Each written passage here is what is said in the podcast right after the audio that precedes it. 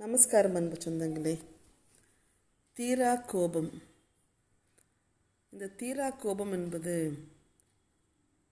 அந்த கோபம் என்பது சீக்கிரமாய் போய்விட வேண்டும் இல்லையேல் அது வந்து சண்டையில் போய் முடியும் அப்படின்றாங்க இந்த நீங்காத பெருங்கோபம் இறுதியில் பெரும் போர் ஏற்படவும் செய்யும்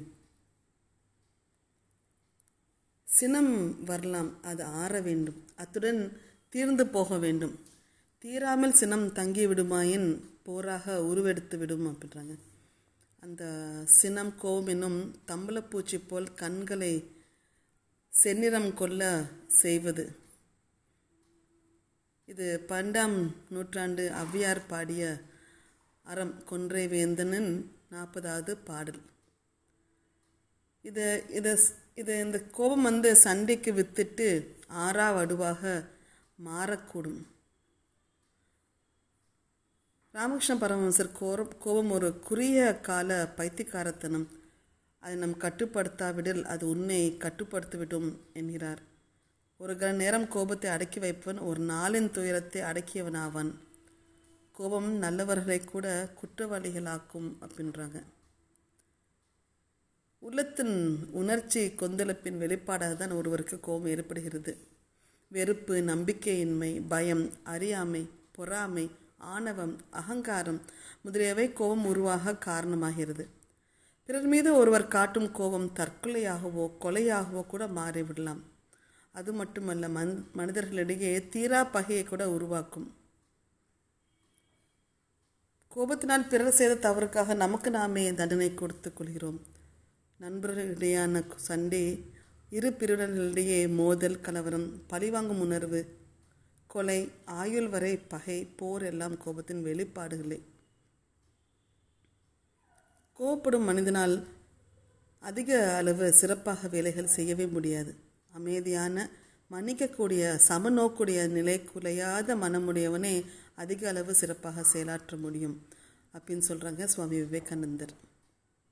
சேர்ந்தாரை பிரிக்கும் தீய குணங்களில் உயர்ந்த குன்றாய் நிற்பது கோபம்தான். பிறரை வீழ்த்துபவன் வீரன் அல்ல கோபம் ஏற்படும் போது தன்னை அடக்கி ஆள்பவனே வீரன் அப்படின்றாங்க. எண்ணி லட்சியத்தை அடக்க அடைய விளக்க வேண்டிய கோ விளக்க வேண்டியது முக்கியமானது இந்த கோபம்தான். தன்னை காத்து தர்ணையில் உயர உழைப்பவன் அயராத கோபத்தை அடக்க வேண்டும். சிறிய தீப்பொறி பெரிதாக பெரும் காட்டி அழிப்பது போல ஒருவரின் சிறு கோபம் சமூகத்தை அளிக்கும் வல்லமை படைத்தது. பிறர் செய்த தவறுக்காக நமக்கு நாமே கொடுக்கும் தண்டனை தான் இந்த கோபம். மனிதன் எத்தனை செல்வம் பெற்றிருந்தாலும் ஞானம் அறிவு கலைகளில் மேன்மை இருந்தாலும் தன்னிடம் கோபம் என்னும் கொடிய மிருகத்தை அவன் தலை தூக்க விட்டால் அவனிடமிருந்து அனைத்து செல்வமும் செல்வா செல்வாக்கும் நட்புகளும் உறவுகளும் உற்சாகமும் மகிழ்ச்சியும் மறைந்தோடிவிடும் பெற்றோர் தங்கள் பிள்ளைகளுக்கு இளைய பருவத்திலே கோபத்தை கட்டுப்படுத்தும் வழிமுறைகளை கட்டுத்தர வேண்டும்.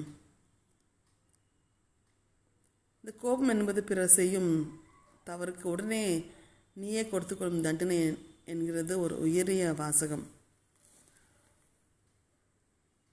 கொதிகலனில் தண்ணீர் கொதிக்கும் போது கீழே உள்ள நெருப்பை அகற்றிவிட்டால் அமைதி அடைகிறது. அதே போல மனதில் வெறுப்பை அகற்றிவிட்டால் நெஞ்சம் அமைதி அடைகிறது. மலர்கள் செடிகளுக்கு அழகு மலர்ந்த முகம் மனிதனுக்கு அழகு கோபமற்ற புன்னகை இருதயத்துக்கு அழகு நிலையான இன்பம் வாழ்க்கைக்கு அழகு அப்படின்னு சொல்கிறாங்க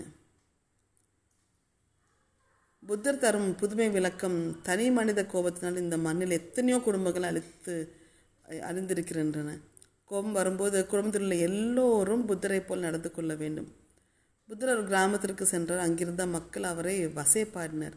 அவருக்கு கோபம் வரவே இல்லை. ஏன் என்ன ஆச்சுதன் கேட்டனர். அப்போது எனக்கு வேண்டாததை நான் அவர்களுமே திருப்பி தந்து விட்டேன் அதுபோன்று நீங்கள் வசைப்பாடியது எனக்கு வேண்டாத ஒன்று. அதை உங்களிடம் திரும்பி தந்துவிட்டேன். நான் இதற்காக ஏற் நான் ஏற்காத ஒன்றால் ஒன்றால் எனக்கு எப்படி கோபம் வரும்? அப்படின்னு சொன்னாராம். குடும்பங்களில் குழந்தைகளை கோவப்பட்டு திட்டக்கூடாது. குழந்தை பருவத்தில் இருந்து இருபது வயது இளைஞராகும் வரை ஒருவன் பெற்றோர் ஆசிரியர் நண்பர் உறவினர் போன்றோர் ஒரு லட்சத்து இருபதாயிரம் முறை எதிர்மறை வார்த்தைகளை கேட்பதாக ஒரு ஆய்வு கூறுகிறது. குடும்பத்தில் உள்ள அனைவரும் தங்கள் இதயங்களை ரோஜாவாக வைத்துக்கொண்டால் ஒவ்வொரு நாள் நிகழ்வுகளும் நறுமணமாக இருக்கும் என்பதை புரிந்து கொள்ள வேண்டும் என்பதை சொல்லி உங்களிடம் விடைபெறுவது உங்கள் மீனராஜா.